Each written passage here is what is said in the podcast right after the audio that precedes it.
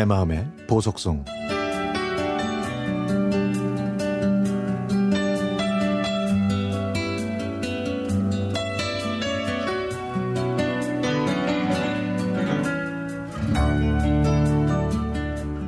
(1984년 2월) 저는 서울의 대학가 하숙집에 홀로 남겨졌습니다.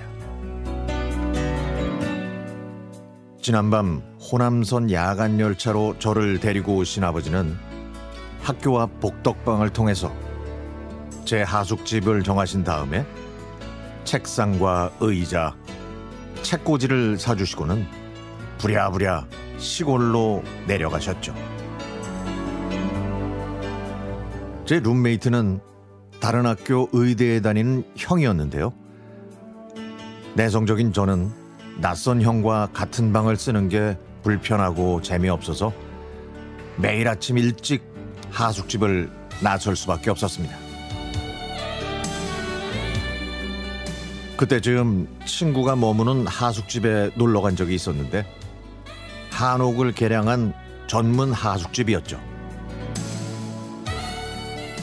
친구는 저한테 자기와 방을 쓸 수 있다는 말을 했고 귀가 솔깃해진 저는 아버지께 편지를 쓰고 바로 그 하숙집으로 이사했습니다. 새로 옮긴 하숙집에는 동년배의 하숙집 딸이 있었습니다. 큰 키에 어깨보다 조금 더 긴 생머리 그리고 조금은 이국적인 외모를 가진 직장인이었죠.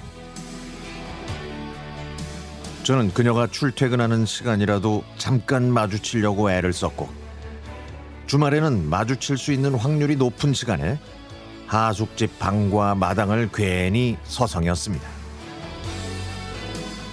그러다가 우연히 이야기를 할 기회를 갖게 돼서 찻집에서 잠깐 만나자고 했죠.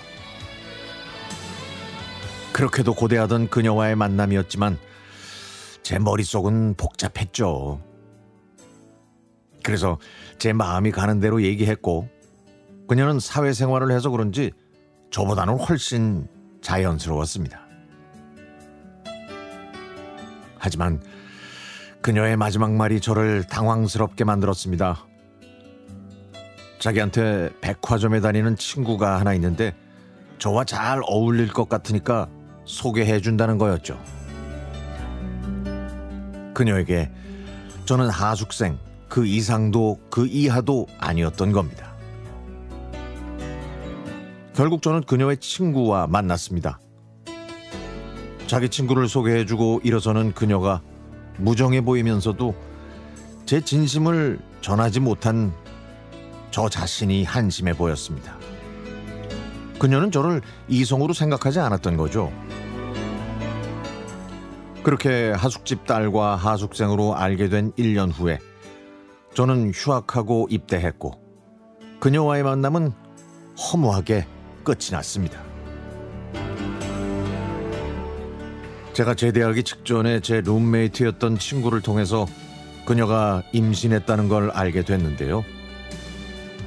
배가 잔뜩 불러서 허리에 손을 얹은 채 어떤 남자의 손을 잡고 지나가는 걸 학교 앞에서 봤다고 하더라고요.